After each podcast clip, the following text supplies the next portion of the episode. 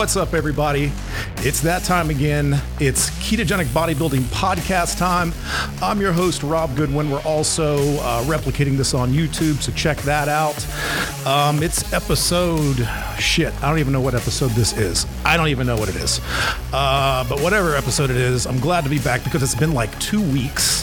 I think uh, it seems like that anyway. I don't think we've hung out since the election, and so we're all kind of spinning through this election bullshit that's going on right now and, and I'm definitely not going to get into that, you know, but you know, it's it's got everything, you know, completely upside down right now and in utter chaos and uh, you know, in the midst of that, since the last time we've hung out, um, I also got banned and completely deleted and wiped away from a very big social networking platform, uh, which I won't even mention.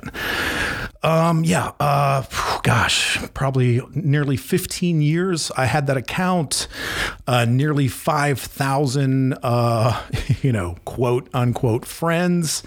Uh, but, you know, it sucks because uh, I'm, very, very proud of the ketogenic bodybuilding Facebook group that, uh, that we've built and developed over the last couple of years. And, um, it's like a child and it's something I'm very proud of. And I've got some fantastic individuals in there right now and uh, 10,000 members strong and growing. And it, you know, I, I, I remade my account and, uh, but I, it's, been it was restricted immediately, so I'm only allowed to just kind of look around uh, in the KGB Facebook group. So fear not, everybody out there. I am watching, and I am paying attention, and uh, and I'm seeing your posts come in, and uh, thank God I've got some fantastic admins that are you know working you know a little bit of overtime right now to answer a lot of the questions, but uh, but yeah, hopefully uh, my new account. Uh, I, I, don't even know how this shit works, but hopefully I'll be taken out of jail soon. Um, by my by my calculations, if it's I don't even know how long these things last. If if it's 30 days, hopefully I'm out in uh, early December. So until then, I'm just kind of checking stuff out, you know, kind of silently stalking in there because I can't like things, I can't reply to things, I can't even use Messenger. So don't think I've flown the coop or abandoned everybody. I'm still looking, but it is kind of frustrating when you can't reply. Uh, at least I've got this podcast as a medium to answer some questions and keep everybody up to speed. And let me go ahead and, and, and mention a couple other things that are important. I uh, have an incredibly talented and generous uh, website team led by a very, very good friend of mine, and he's even one of my workout partners. And uh, this guy, you know, he's done so much for me over the years, and he's currently behind the scenes working on a new ketogenic bodybuilding community. And it's going to be, you know, housed on a private server. Uh, so we will have full control of it. Uh, nobody can ban it, block it, remove it, moderate it, censor it. None of that horse crap. I don't believe in censorship, and censorship has kind of spiraled out of control here recently. And uh, so we wanted to be able to take control of that. So um, we're currently working on it. It's going to, my goal for the ketogenic bodybuilding new face, or not Facebook, but the ketogenic bodybuilding community, just online on the web. I want it to be a very simple and easy to use interface. Think of, you know, just a typical online forum where, that you can just literally go on there and you join the forum. It's absolutely free of charge and always will be. And uh, you're able to, you know, just like in a Facebook group uh, or like in a MeWe group or, or whatever you do, you know, you can post topics, you can have different discussions going on, and you can interact with other, you know, friends and and and members of the group. So it is currently under construction, and not only will it have general forums where we can discuss everything related to training and nutrition and competition and supplementation and just general this and that, but um, we can even have some other cool little group things going on there and, and, have different subgroups of people. And I don't even know all the shit that it does, but uh, I'm just getting some feedback right now from my web guy because I'm not the most techie guy in the world. It's a damn miracle I'm even able to do this podcast and a YouTube channel, for God's sake. So, So as soon as uh, as soon as this thing's up, um, I spoke with my web guy today, and we're kind of you know, it's up and it's running, but we've got to make it look pretty. We've got to brand it. We've got to you know work the bugs out of it, and I'm giving him a lot of feedback on that.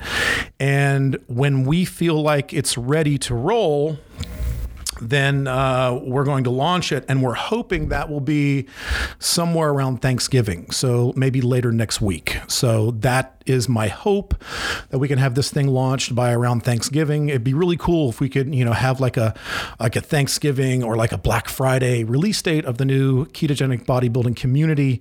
And I urge everyone to uh, show their support of the First Amendment, uh, or the or if you are against censorship in, in any way, shape, or form, then and you want a free thought and ideas community where you don't don't have to worry about being, you know, looked at by Big Brother, then uh, I certainly hope that everybody will jump on board and become part of the new community. So I'll be giving you more updates. Here's the other thing about the the new ketogenic bodybuilding community that I'm excited about, and I'm also going to give you kind of a promise um, because it's going to be our own little play place, our own little playground where, where we don't have to worry about anybody looking over our shoulders my promise to you is for you jumping on board over there is I'm going to be more active in that community than I ever have been in any other platform. I want to make it worth your time to be over there. So I'll be answering more questions. I'll have the opportunity to, you know, post uh, data and research, and uh, I'll be definitely doing more video content. Now that I've got the the uh, YouTube channel running again. I've got this camera set up in my office. It's always just literally, I, I can push a button at any moment, get behind the mic, and talk and relay information to you. So I'll be doing a lot more video uploads in this new ketogenic bodybuilding community uh, because I think a lot of times if, if I can, you know, not only just explain it to you, like if you're typing something, but if I can express it to you in a video format, then sometimes that translates even better. So, anyway, it's just I'm you know we're going to take this shitty situation that we were dealt that was beyond our control uh, by these big tech technocrats. And we're going to take hold of the reins and we're going to control this ourselves. And we're not going to let anybody dictate to us what we can or cannot do. That, that's not to say the community is going to be the wild, wild west. We'll still have some basic rules. We don't want anybody, you know, acting shitty in there or attacking anybody. So as long as you behave yourself, you can still feel free to express yourself any way you like and be free of censorship. So that's the goal. So we want to have an ever evolving flow of ideas. And, you know, we don't want you to, to have any fear of reprisal from somebody ripping you apart if you have an alternative view to something, especially if it relates to training, nutrition, and so on. So anyway, I think that covers that. Um, so yeah. Um, so I will be giving you updates on a very regular basis. When I know of the launch date of the ketogenic bodybuilding new online community, I will actually shoot another video. Uh, if I'm not out of jail yet, then I'll have one of my lovely and talented admins at the ketogenic bodybuilding Facebook group post the video where I can explain how it works, give you the URL so you can get there, get signed up, and get cranking on that thing. So we're pretty excited to do that. Also, since I got banned from a particular social media website. Um, my Instagram uh, traffic has increased um, dramatically. So I'd love to have you follow me on Instagram, and I'm going to be more active there now in the coming weeks and months. And that's simply at the real Rob Goodwin. That is my handle on Instagram. So I invite you to follow me on Instagram. That would be awesome. Uh, so look forward to seeing you on there. So okay, onward.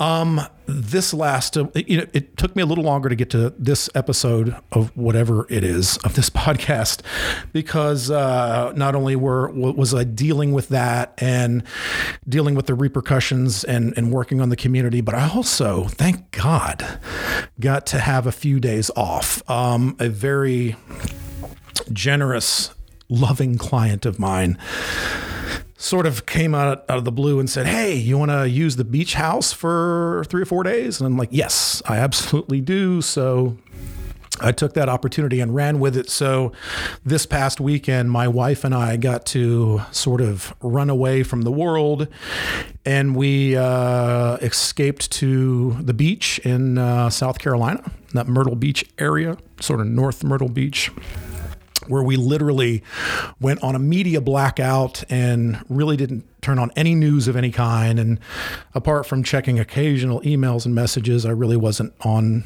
online at all. We basically just laid around and relaxed and ate good food and just had a very relaxing time spending time together. So that was a wonderful getaway.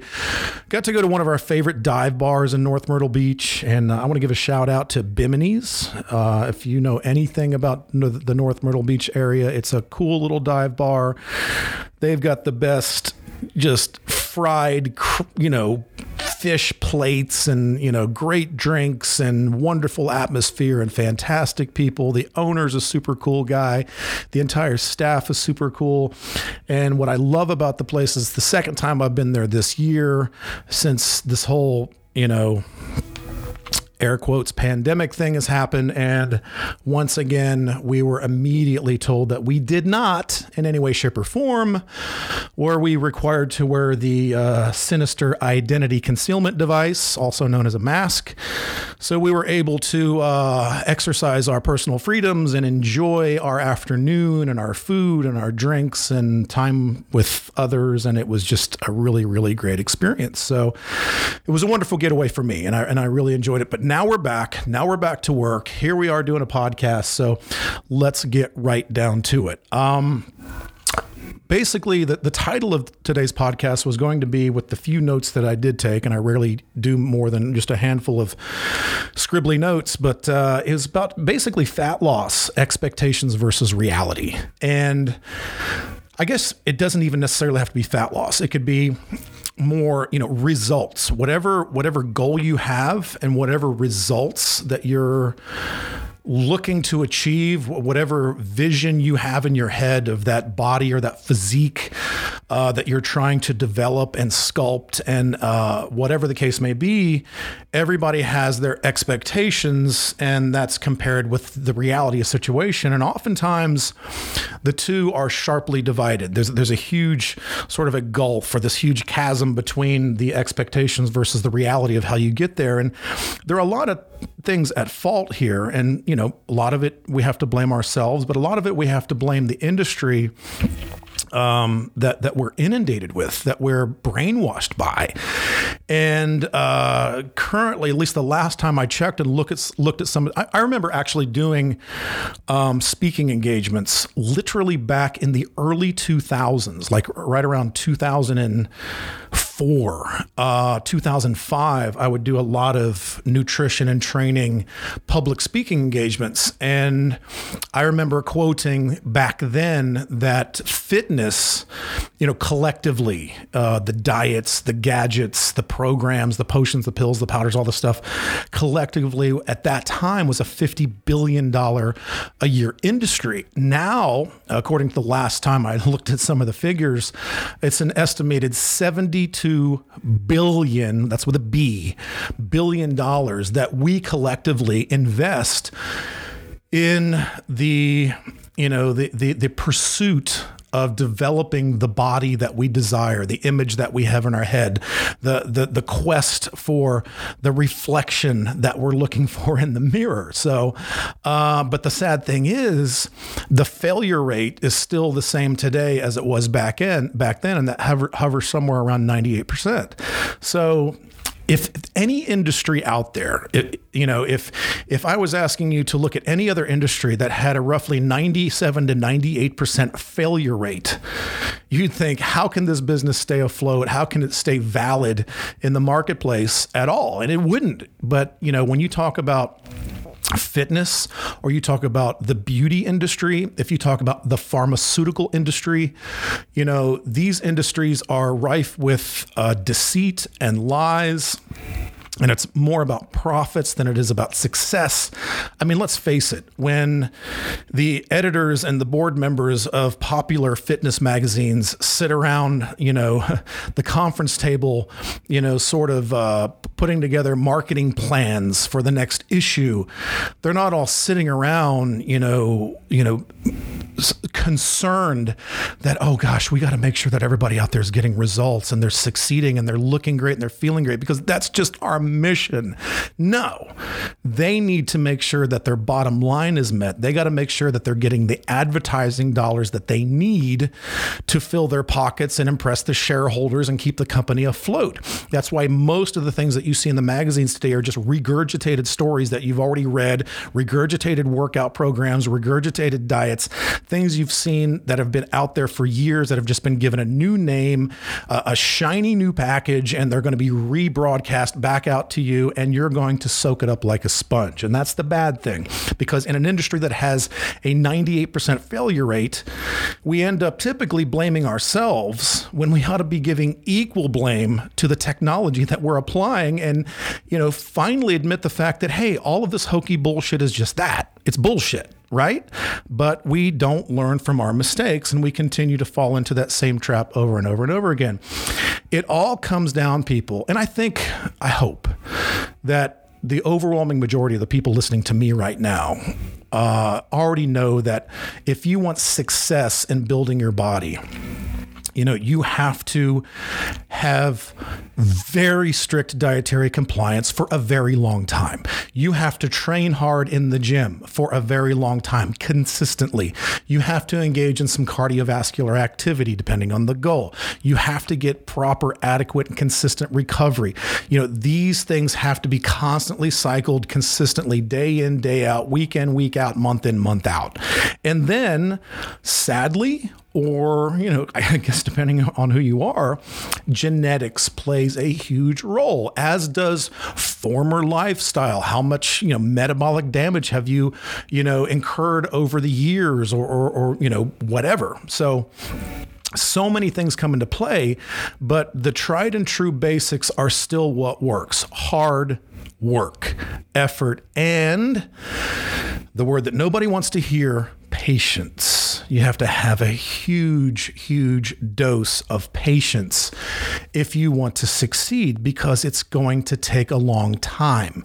How long? I will discuss that. And I've got some beliefs that, that I that I feel very strongly about in terms of duration, how long it takes. So, but why why is it maybe and that's here's a big maybe because nobody really knows to a degree, except maybe you deep down in your heart of hearts, or maybe somebody like a coach that you're working very closely with who does know a lot of the intimate details about your life and, and truly does know about your dietary compliance. One of the things that I'm, I'm fortunate in is that in my coaching business, I have a very powerful tool in the app that I use that clients can track their macros. It's tough to fake that. It really is. I mean, I guess obviously you could. You could put in all the good shit and not put in the bad shit and then blame me because you're not losing the amount of weight that you wanted to lose or, or body fat that you wanted to lose. Uh, but at the end of the day, you know, it's on you because I'm going to give you, excuse me, I'm going to give you solid macros that are going to either put you in a deficit or a surplus. To, so you're either putting on lean muscle or you're dropping body fat and getting that shredded lean body that you want. So uh, yeah, you can manipulate that, but then you're just being dishonest with yourself. And but there's so many psychological things that flow into this too. But nobody knows exactly, you know, specifically down to the finite point of exactly why things take longer for some than it does for others. I mean, we all know, we all know that person in your circle that you are around that can eat anything they want and never gain a pound and always be lean and always look whatever. And yes, we hate that person, but so what? It's that person, it's not you. Don't concern yourself with what others are doing or what genetic blessings that they may have. You focus on your damn self because you have to be solely focused on you because, you know, what others can do plays no bearing on what you can do. You have to roll your damn sleeves up and you got to get to work. And it's harder than you think it is. And that's the thing nobody ever wants to hear. Getting the body that you have in your head is harder than you think it is.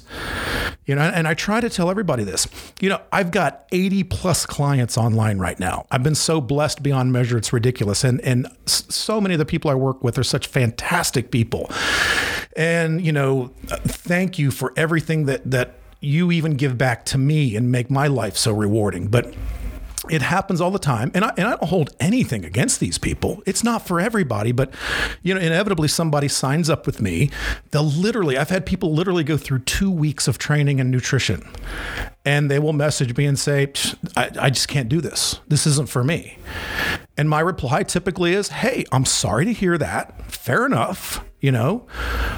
That, that's cool. It's not for everybody you know, it, it, you know, you just may not be in that place in your life where you can put that much into this because what you're discovering is the real path to success, not the one you're trying to be sold by some snake oil salesman on an infomercial, but the real path to success is number one about hard ass work.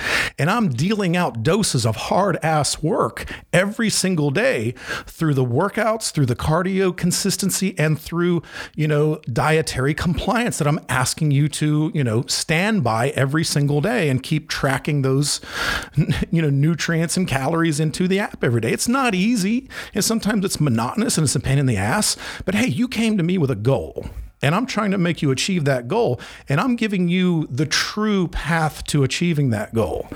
And then you and I have to sort of be lockstep one, you know, together. We got to travel the same path and we got to get you there. So, with that said, that's a lot of setup. I get it, but I'm just I'm trying to really prepare you for the fact that, uh, and I'll say it again, getting that magazine cover body that you have in your head, uh, or the Instagram chick that you follow, or the the pro bodybuilder or physique competitor, or Brad Pitt in Fight Club, whatever it is, it is so much harder to get to that point than you can possibly imagine.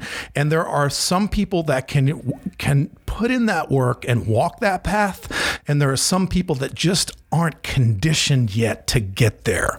And you got to work on that aspect of your life first or at least work on it equally as hard while you're walking through that journey through the programming. So it's harder than you think it is. So to understand that number 1 now why do people fail to get the results? So, what we're going to do now is we're going to walk through the basics of how you lose body fat, briefly about how you build muscle, and why it may not be going so well right out of the gate, and little things you can do to possibly fix that. Or more importantly, maybe you need to look at yourself in the mirror and be honest with yourself and have a little come to Jesus talk with yourself and correct some things in your head, not necessarily so much with your actions, because how your head works dictates your actions on a daily basis. So,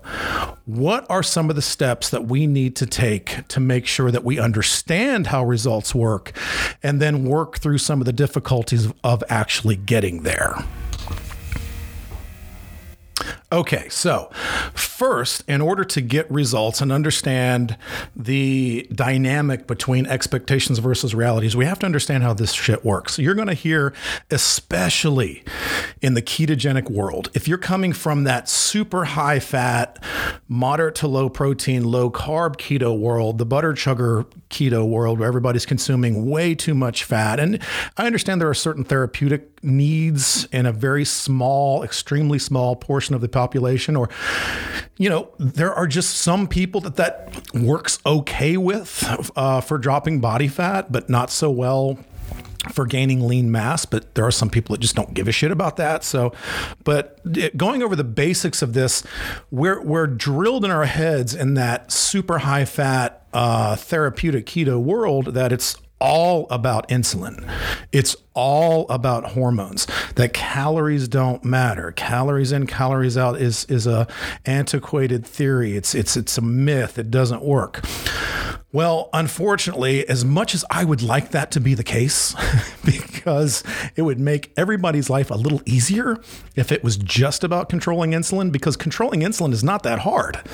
And one of the great benefits about a ketogenic style diet is you can really uh, reduce hunger and cravings and get this great mental acuity. And, and it, it, it would make it far easier, even on myself, if it were just about you know, insulin and controlling that because in my mind, that's fairly easy to control. Now, I understand there are certain populations out there, of people who have sustained a lot of severe metabolic damage and they may be already you know, uh, insulin resistant and have some major issues there. And yes, I understand that. Then it can cause a great problem. But even then, in that situation, calories still matter. If you're trying to drop body fat, it's still about energy balance.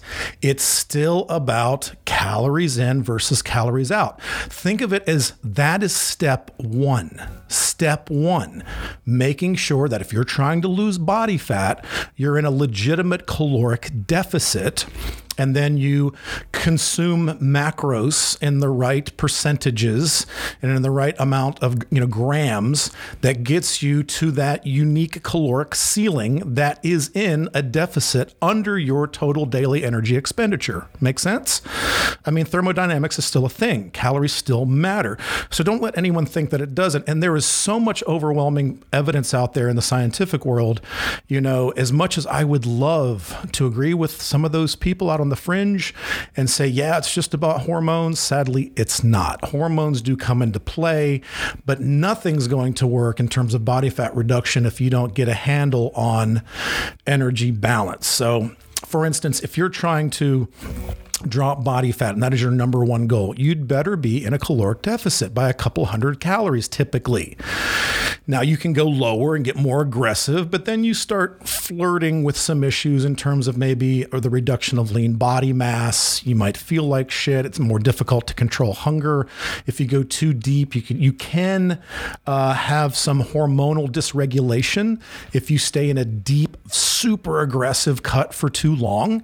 And I've had some people come to me that that is one of the reasons um, why they're not getting the the sort of um, speedier results uh, that they were expecting. Because I've had uh, people come to me that have been eating in a severe caloric deficit and starving themselves and having borderline eating disorders and binge and purge people that come to me at a point where they have so much hormonal dysfunction and their metabolisms are so wrecked that the best thing that some people could do before they work into a, uh, more aggressive uh, caloric deficit or a cut would be to actually to add some calories add a little more fat back in their diet you know, sort of uh, take a diet break for a while, uh, work on restoring their health and their hormonal balance and all these things. And then once things, you know, kind of get back to normal, you get some blood work done, you maybe even get a hormonal panel done with your doctor. And then when everything is looking like, okay, I'm a normal functioning human being again, that's not completely shot, now I'm going to do everything right. Now I'm going to do everything like I mentioned in, you know, earlier in, in the podcast where I said you've got to train hard, you've got to you know have uh, you know um, dietary compliance, very strict dietary compliance. You got to throw in some cardio, you got to get proper recovery, all these things. But sometimes before you embark on the hard basics, you know, big four things that it takes to get lean and get you know jacked and ripped and whatever, maybe sometimes you got to sort of reset the thermostat and get your body back to a baseline of health and hormonal regulation first. So even though, in my opinion opinion, that's not most people. That does come into play. And I have come across some clients that this has been the case. And I just, I have people that come to me that, you know, they've been in a caloric deficit for like nine months. They've not been doing things right. Their, their, their uh, macros are all over the damn place. Or, you know, maybe it's way too low fat for way too long or, or, or whatever and things are just falling apart and you know a lot of things come into play there so I'll, I'll, bring them back up to maintenance calories or maybe even a slight surplus, maybe by 100 calories, and just get them back to normal functioning human being again and uh, take that diet break and sort of de stress a little bit and bring that cortisol down from the stress of got to lose weight, got to lose weight, got to lose weight. And then we bring them back into that deficit properly with a more structured game plan. And then things seem to start, the dominoes seem to start to fall and things fall into place for them. So, um, so one of the things that it could be is yeah there there is a place for hormonal dysfunction in some people. Um, there is a place for uh, like for instance let's take testosterone in men. Uh, i have had guys in their 30s literally in their 30s come to me and have uh, testosterone numbers that are like in like around 200 you know or one 100 and some. And that just blows me away but then, if you look into the client's history, tons of fast food, tons of seed oils, tons of sugar and processed foods, way too much alcohol consumption, not enough rest, not enough sleep, no serious exercise. They're just complete freaking wrecks internally. So we've got to bring them back just to a point of health because, guys, if you're not, you know, if you don't have proper testosterone numbers, it's going to be difficult, nearly impossible to build muscle, burn body fat the way you want to burn it, and develop the physique that you want. You can try lifting all the weights in the world, but you're just going to get discouraged very, very quickly when things don't start falling into place because you haven't taken the steps to regain some semblance of health because of maybe, you know, having a decade or so of just completely wrecking yourself. And and that all goes back into being patient. I'm going to talk about that more in a second. But so understand if if you know you could have you know, uh, wrecked hormonal dysfunction from just extremely poor lifestyle. And if you're coming into, you know, uh, doing things right, sometimes you have to reset that thermostat first. So you can have that hormonal dysfunction. You can have that wrecked metabolism. So get things straight first, get some blood work done, maybe even get a hormonal panel done just for peace of mind and know that, okay, everything's in check. It's sitting there right in front of me. It's all good under the hood. Now I'm ready to do this right and start cranking out some hard workouts, some consistent cardio, and getting my macros back on track. So, all right. So, other things that could be happening if it's not the wrecked body situation, which often it's it's it's not always the case. Like some people like that, and that's a relatively quick fix. We can get people feeling pretty good pretty fast again, just with some good nutrition in their bodies, some some healthy omega three, healthy oils, you know, n- nice you know meats and veggies and all these good things. So you know we can build that back up, ease them into some good exercise, and and start to build the body back up, and sort of get ready to build up to that point where we say, okay, it's ready to now fire on all cylinders and take this to 100 100%. Um, it could also be and this is what it usually is. And this is going to offend some people. Oh, how dare you accuse me of that? But oftentimes, more than anything, it's compliance. Now, to be fair, there are some people that may not truly understand that it's compliance. They think they're doing things right, but a lot of my clients, if I'm being honest, are guilty of not communicating with me enough. Now, I've got 80 some clients, and I'm always watching. I'm always looking at their macros. I'm seeing how their workouts are going, but it's not like I'm going to message every single person every single day and say, Yo, man, what's up? You know, hey, how's it going? You know, how are things? How's the weather? You know, however, if you have a question about anything regarding your program, re- anything regarding your training, your nutrition, your supplementation, your cardio, your macros, any of that stuff. Ask the questions, deal with me, talk to me, let me talk you off the ledge if you're about to go do something completely ridiculous that's going to just wreck your diet for the day. And I'm gonna, I'll help walk you through it. I've done this a thousand times with clients, so that's no big deal. But compliance is often the thing that uh, that that people what makes people fall short. And you know what falls under those categories categories of compliance. Number one, it could be very improper tracking. I really hate it when somebody messages me, client or non client. I get a lot of messages from non clients, which is fine. I welcome anybody to reach out. Um, but I like it when people say, I'm not getting the results, it's not working. And then I'll say, Tell me about your tracking of your macros. Well, I'm not tracking. Or I just tracked for the first week. I got a really good idea of, you know, what a good week looks like. And now I'm just doing it intuitively. Well, you know what? I can do it intuitively for the most part, but I've been doing this shit for 25 years. I know my body. I can look in the mirror day by day and know I need to make an adjustment. I need to hold to stay the course, or I need to do this, I need to do that. Most people are not fine tuned to do that. Okay. And, you know, in, in other words, there's a whole psychological component is, and I think everybody can relate to this to a degree, even myself. And a lot of physique competitors can really relate to this. What we see in the mirror is very different oftentimes than what others see. You ever notice that when you do start dropping in body fat and making some serious changes, that we're always the last ones to notice by looking at ourselves because we have such a critical eye and there's so much going on in our heads. There's so much internal dialogue that's almost talking us out of being happy with ourselves and seeing those changes. But you know, you walk into the office, or you walk into the classroom, or you walk up to a family member or a friend or a gym buddy, and they're like, "Wow, you're losing weight. You're looking good." And you're like, "Really?" You know, and you didn't notice it, but they did. So our minds really play tricks on us all the time because that's just the way that we've been programmed over the years. So, but dietary compliance through improper tracking is often a big thing. So I encourage you to really jump back on board with tracking and also track your tracking.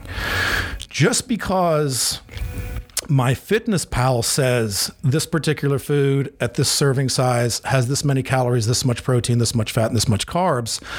Check it yourself. Double check it. Weigh it.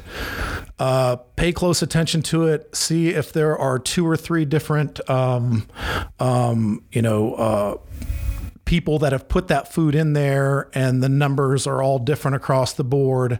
Check the original packaging from the manufacturer or the farm or the whatever, or the butcher or whatever. Really try to, to do your own homework. You know, I, am more of a, I take a picture of the barcode if it's something in a package, and then I flip the package over and I make absolutely sure that my serving size is, is exactly correct according to the recommended serving size. If it's double, then I just double the math.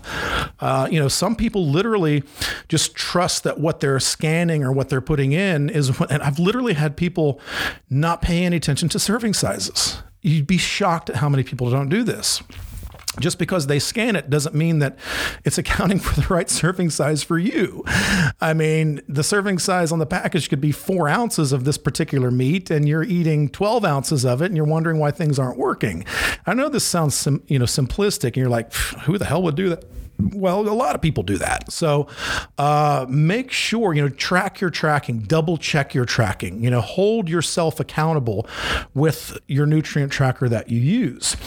So, uh, you know, take a week and just make sure that you audit your, your, macros tracker. You know, all my clients use MyFitnessPal, so you uh, and I think we can use Fitbit now, but you know, audit that tracker and just double check the math on that, and make sure that two plus two is really equaling four, and that's exactly what you're putting in your body. Because I've had people just kind of go willy nilly on this stuff, and then you know, shit goes off the rails, and they want to know why, and it was like, oh well, just because you scanned it doesn't mean that that's what you ate, you know. So check your trackers, audit your trackers. Um, Here's another one that drives me incredibly crazy. You know, there is this psychological phenomenon, and uh, it's a real thing. It really is. And if I'm being honest, I've even done, it a few times, but then I know I'm doing it, so I laugh at myself. but uh, uh, it happens around the holidays, especially. But you know, how many times you're tracking your meals, your legit meals, and you breeze by your five year old's french fries or chicken nugget and you grab one and you eat it or you grab one of this, or you take your kid's plate away and they left two or three of that and you nibble on that, or you go by the candy tray while you have a candy tray. I have no idea, but you grab three M and M's, and then two hours later you grab four M and M's, and then three hours later you grab you know three more M and M's. Well, you think to yourself, these aren't my meals. This isn't what I track. Is such a tiny thing. It's not really going to make a difference. Well, I encourage you to add all that shit up and see where you land at the end of the day in excess calories and excess sugar and excess carbohydrate and excess whatever, excess fats, you know, and especially with some of the things that you nibble on that you know are bad, that you sort of have this mindset that if nobody saw me do it, it didn't happen. Well, most of those foods are the sugar fat combination foods that are the absolute worst things you can put in your body that heighten your, uh, you know, your desire to eat more and crave more, and it just sends things off into the weeds.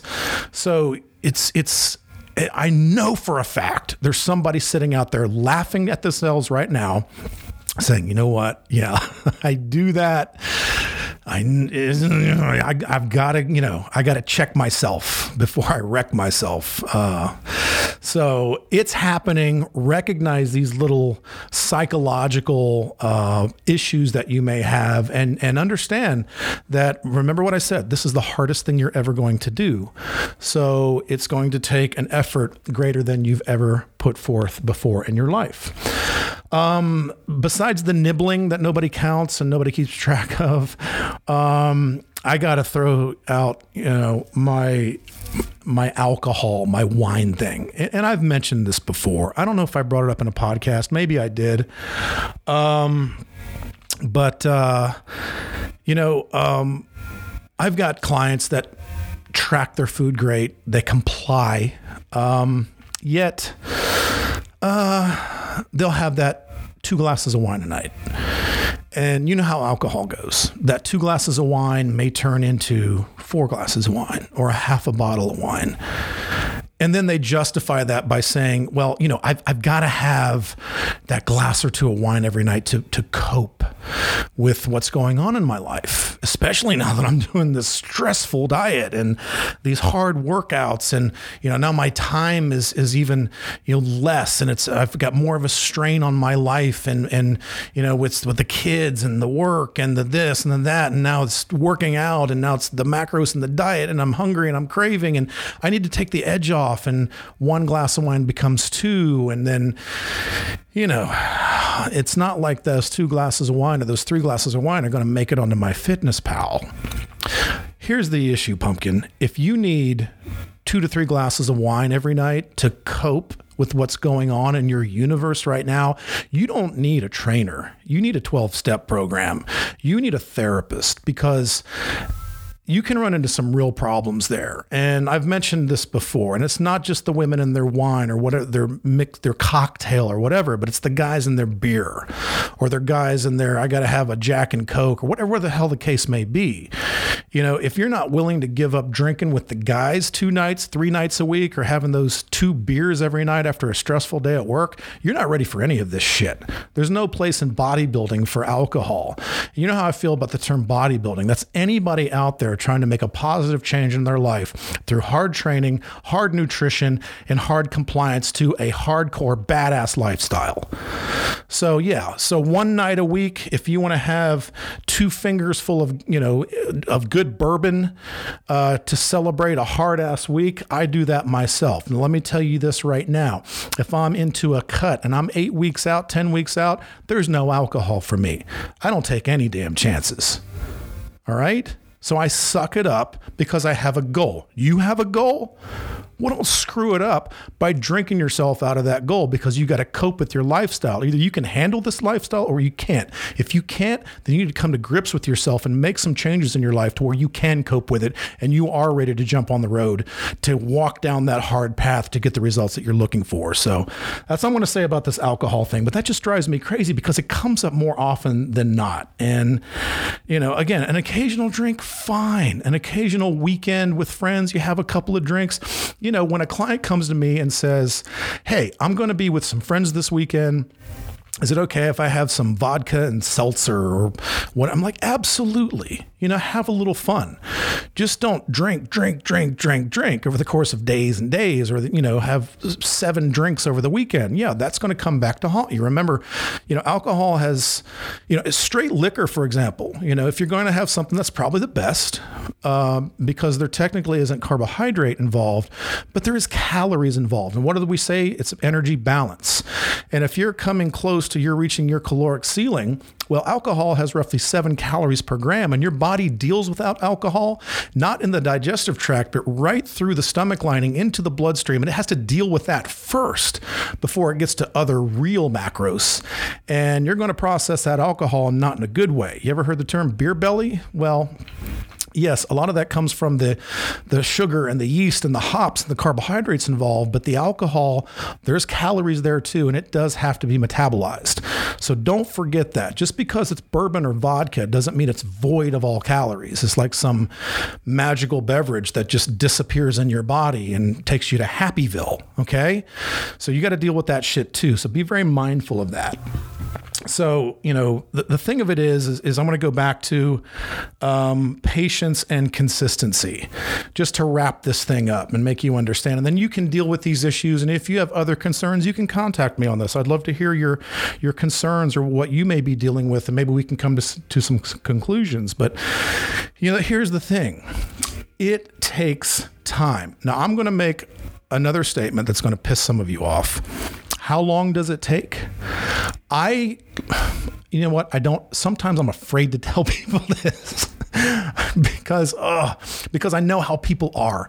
People's impatience drives me crazy. And we're all impatient to a degree, of course. But you know, when you're making an investment in your body and your health and you're trying to achieve something, if you're trying to look like, you know, the 3% of the population that look like badasses, you better be willing to invest everything. You better be you better be all in. You better have push all the chips into the table and say I am all in on this or it's not going to work. I tell everyone regardless of your goal, regardless, 1 year. Regardless. Some of you more than one year. I don't know what that is. It depends on the individual. If I got somebody coming to me that's morbidly obese, it may take longer. But even if I say two years, let's say if you got 100 pounds to lose and we can get 50 off in the first year and add 20 pounds of muscle, you better be ecstatic with that. And we know we're halfway, or, or, maybe we can change the timeline based on your badass effort or your genetics or whatever. But what I am telling everybody right now is give every everyone a year. I don't care how lean you are out of the gate. I don't care how muscular you are out of the gate. Give yourself a year to achieve the perfection that you're looking for, that genetic perfection, achieving that genetic potential. Because not only do you need to lose the weight or add the muscle or whatever the, whatever it takes for you, but there's about there's about tweaking it and perfecting it and making it your best. We all go through this. I mean, at my leanest for competition you know, s- state. I'm still looking at myself saying, okay, I'm I'm low digits body fat, but I still need to bring out some here. I, I need to take a little bit off my love handles because that's where I hold my excess fat, or maybe my glutes are holding onto some, and you know, or maybe my hamstring glute tie-in is not separated, or maybe I don't have that definition up in my traps that I'm looking for. So it's going to take time, no matter who you are, no matter what your goals are. So you got to give yourself a year, no matter what okay, regardless of the goal. Because what that does is that sets you up to at least you have in your head, regardless of where you're at, regardless of what has happened. If if you beat a year and you're looking in the mirror and saying, I don't think I could get any better than this. I'm so freaking happy I can't stand it. And you do it in eight months, congratulations. If you're at a year and you're two months away from being where exactly where you want to be, hey, you only got two more months to go or a month to go, whatever. If you get into the mindset of, I'm giving myself one year out of my life to achieve the best possible physique that I can possibly build, that's a damn good investment because especially if you've spent a decade of neglect and now we can completely reverse that in a year that's a damn good deal the way i see it so if you're trying to drive from you know dc to california guess what? Yeah, there are a lot of different ways to get to California from DC, but at the end of the day, whatever it takes is whatever it takes. You know, it's not like you can get there like that if you're driving. You know, whatever it takes is whatever it takes. Deal with it, be patient, and know that you're going to get to that coast of California at some point.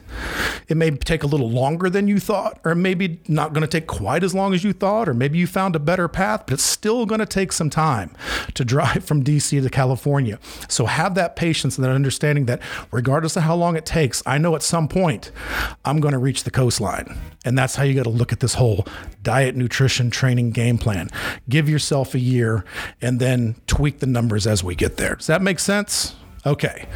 I think that kind of covers that. So before we stop the podcast today, I do want to at least cover, let's say, two questions. I did get some questions. So let's cover those.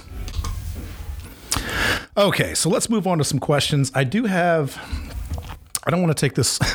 what do I always say? I don't want to take this too long. Hour and a half later. Um, I do have a page of questions, and I can always continue these.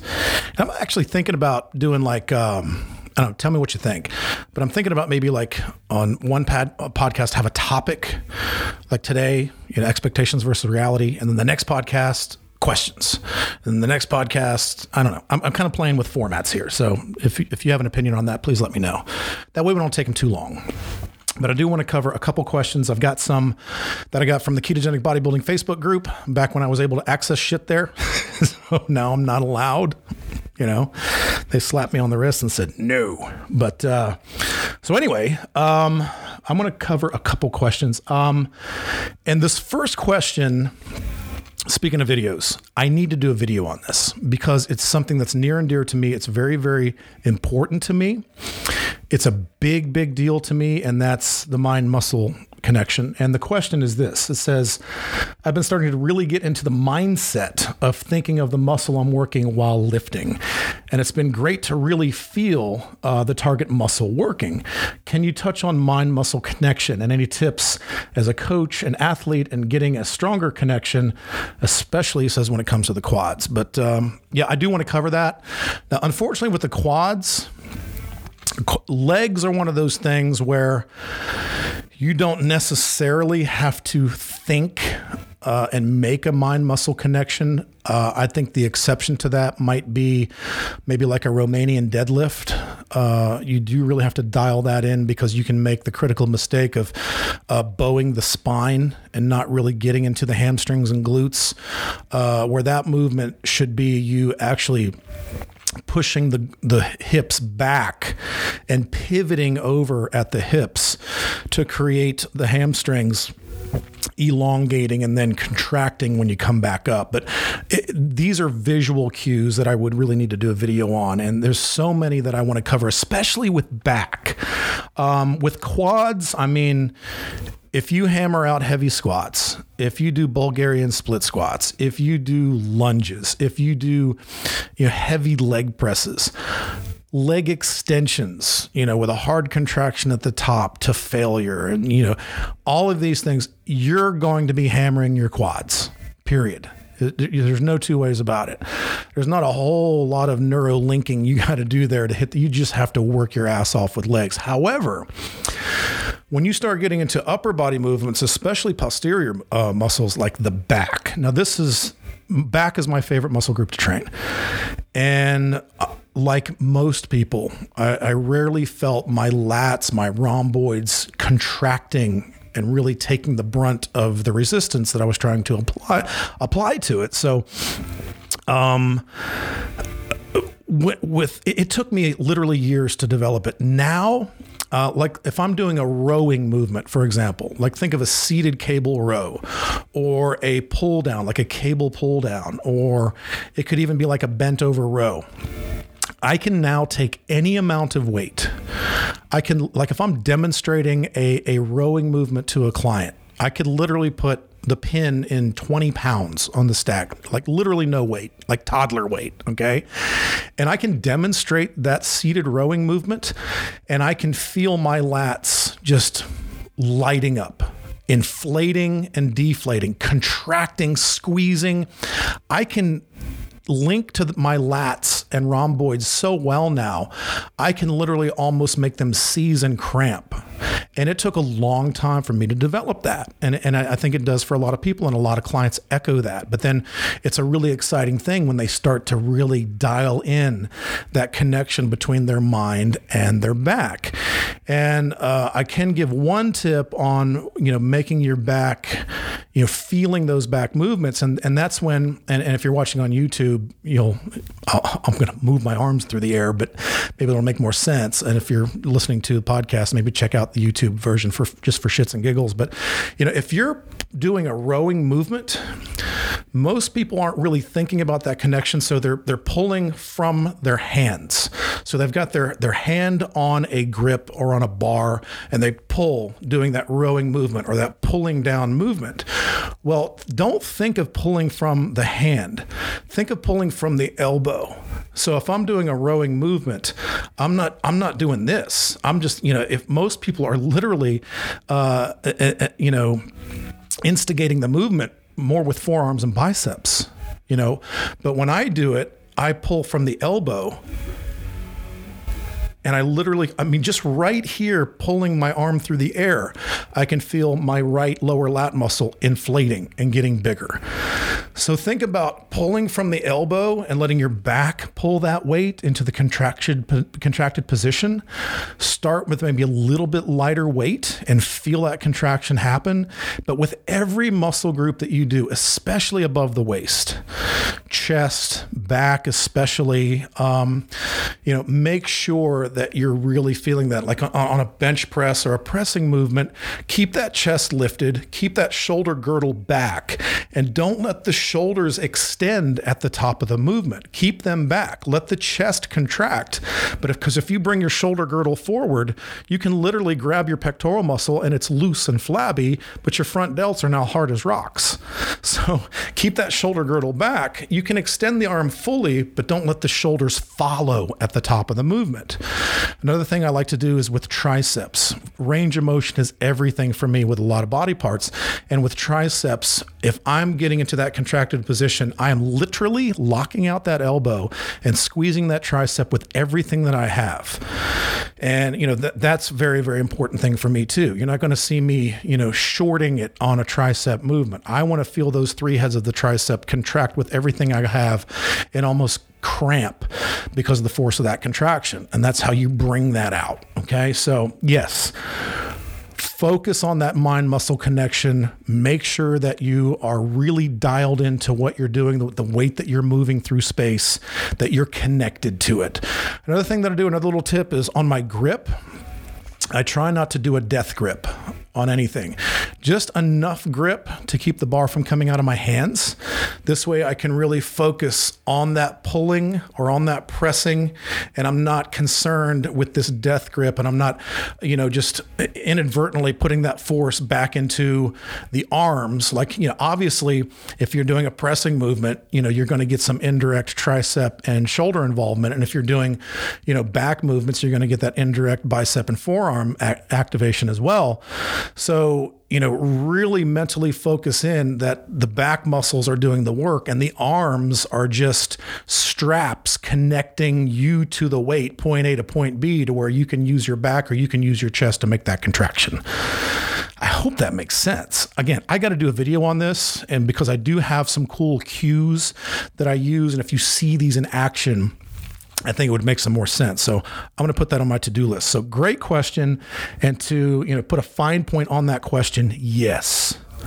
Critical that you do that pay attention to that, work on that with every single workout. It's not just about moving weight from point A to point B, it's about allowing your muscles to move that weight in a controlled manner. One of the things I hate about CrossFit is they are fantastic at moving weight from point A to point B. And oftentimes they don't ever lift anything, they don't lower anything. They use momentum way too much. You never want that to become a factor. So it's not about it's not about momentum. Momentum and gravity can be your biggest, you know, foes in the gym. You know, so it's you want the muscle moving the weight through space. I often say you can't do a movement too slow, but you can definitely do it too fast. So think about that as well. So great question. Uh, the next, uh, let's see, question I want to uh, I want to get through. This one says. Um, the effects of heavy, intense training on libido. Yeah, I just asked that. I, I, think it's a she. Uh, I just asked that, asking for a friend, aren't we all? Um, so let me go ahead and tell you now, obviously, we'd all be lying to ourselves if we didn't think that, you know, libido is a concern. Um, but the cool thing is, uh, you know, we all want to please our partners. Uh, we all want to have a phenomenal relationship, and, and that intimacy that we have with our partners is critical. And it's what one of the little things that makes life so special and makes relationships so special. And I'm sure my wife would agree. so I'm sure, you know, she wants me to keep lifting heavy things. Um, yeah, it is unquestionable, proven scientific fact that if you're trying to increase, like in men, if you're trying to increase testosterone, women too, they have a small amount of testosterone too, and it's important to have it. Um, you lifting heavy weight definitely helps produce more testosterone, and a ketogenic or primal style diet definitely plays a role. Um, people that are consuming these processed food diets, fast food, crap, garbage, if you're not getting healthy omega 3 oils in your body, healthy saturated fats, you know, some of the best things for increasing testosterone and libido would be things like red meat, egg yolks, uh, all of these things, the things that we eat. So, yeah, I mean, I've, I've definitely over the years, this has become all too common to where it's I don't even think about it anymore. It's just a given that I I will have. I, I actually had a, an older gentleman. This was maybe three years ago. I was doing a lot of in person uh, ketogenic diet consultations, getting people walking them through how this stuff works and how to get them set up. And I did one for a gentleman who had very low testosterone, had been abusing himself for years. And I walked him through it. I gave him the diet. I had him start lifting some weights. And he literally comes back into the gym unannounced um, weeks later maybe maybe like a couple of months later. And he brings me to the back and he's got this smile on his face. He's like, he just wanted to let me know that things were going well. And he appreciated it. He's lost some weight. And he said, Let me ask you a question. Uh, his voice kind of went down. He's like, Is it normal when you're eating like this and, and to, you know, for the big fella to kind of start waking up? Like, yeah, man, hell yeah, it's it's normal, and not only is it normal, but it's expected. And he's just like, well, hell yeah, this is was a fantastic, you know, unexpected uh, benefit from all this. And I said, well, there you go, you're welcome. So, uh, yeah, and, and, things like that that happen all the time. So yeah, um, for sure, you're going to get uh, benefit in that department. And uh, Let's see. Um, we got time to do one more. Uh, okay, let's do one more. I got one more question I want to do today. Then I'll let you guys go. It's uh, I'm a little over an hour, so I, I want to dial it back. Um, let's see in a bulking phase, trying to put on muscle, if I lift one day, then have two to three days until the next heavy lift, should I maintain the same caloric intake on each day or should I reduce calories the farther I go out from the last lift? And what about during a cut? I absolutely positively do not believe in reducing calories on non training days. You find your uh, proper macros that work for you, whether it's a deficit for a cut or a surplus for a gain or whatever. I truly believe that you need those same macros, you need those same nutrients just as enough, just as much for the recovery process as you do to power yourself through the workouts. Um, obviously, if you're using some targeted ketogenic approach like I do and many others do, meaning if you're using some carbohydrate around your workouts uh, for greater, you know, energy and endurance or whatever, obviously that would be taken out because you're not training. Um, but I don't uh, deviate on my caloric ceiling uh, at all, uh, whether it's a training day or a non training day. My body is going to soak up those nutrients like a sponge for recovery because, as we know, as I harp on this all the time, you know, recovery is just as or more important uh, in some cases than the training itself. So I'll often say, you know, it's a third training, a third diet, and a third recovery, you know, it, or equal amounts of all three, whatever, whatever, you know, clever way you want to put it. That's a very, uh, very, very important thing. The recovery process is so important, and you need those raw materials to help in that recovery process. So I would definitely, definitely, definitely keep those the same. And in a cut, when I'm cutting, I get to a certain caloric ceiling uh, in a deep deficit, and whether I'm training that day or not, those macros stay stay exactly the same because a cut's a cut's a cut, a deficit is a deficit is a deficit. You're going to need that protein every day to help preserve lean mass. So if you're not training or you are training, the same rule applies. And as long as you're maintaining that deficit, you're certainly not going to put on any body fat. You're just going to keep reducing it and so on and so forth. So, yeah, don't worry about that. So, okay. I think that's a good episode. Not too long, right? I'm trying to trying to shorten these up a little bit. I'm trying to give more content and have shorter episodes. How would that be? That'd be cool because this is fun. Um, so to recap, uh, we've got some cool things going on in the community, meaning we're working on a community, the ketogenic bodybuilding community, where we're going to have our own member forums that uh, you'll be able to join for free, just like a Facebook group or something of that nature, but without the worry of censorship and Big Brother and all of these things. And we're hoping to have that launched as early as Thanksgiving uh, but I would definitely keep you up to date on that. Hey, I forgot to mention it, but if you're watching on YouTube, it would mean a lot to me if you would click the subscribe button and the notification bell. Uh, that goes a long way in helping support the channel and support what we do and getting the message out to others and bringing up us up into the recommended video categories. If you're following on one of the major podcast networks that actually has a sort of a subscribe or a follow feature like Spotify and iTunes, I would greatly appreciate it if you would hit those buttons and even more if you could leave a review. That also helps helps me as well. And I truly, truly appreciate that. Uh, good reviews, preferably. I'd like to maintain that five star rating if I could. That would be a nice thing. But hey, if I suck, I suck. Let me know. And then I'll try to do better. Um, so, uh, hey, I coach. I don't know if you knew that or not. Um, I have a thriving online coaching business. I work with a lot of wonderful people. I've got room for more. Um, I suspect that in the coming years, I'll be going to one on one internet coaching, maybe f- close to full time. That's where the industry is going, and I really do enjoy it.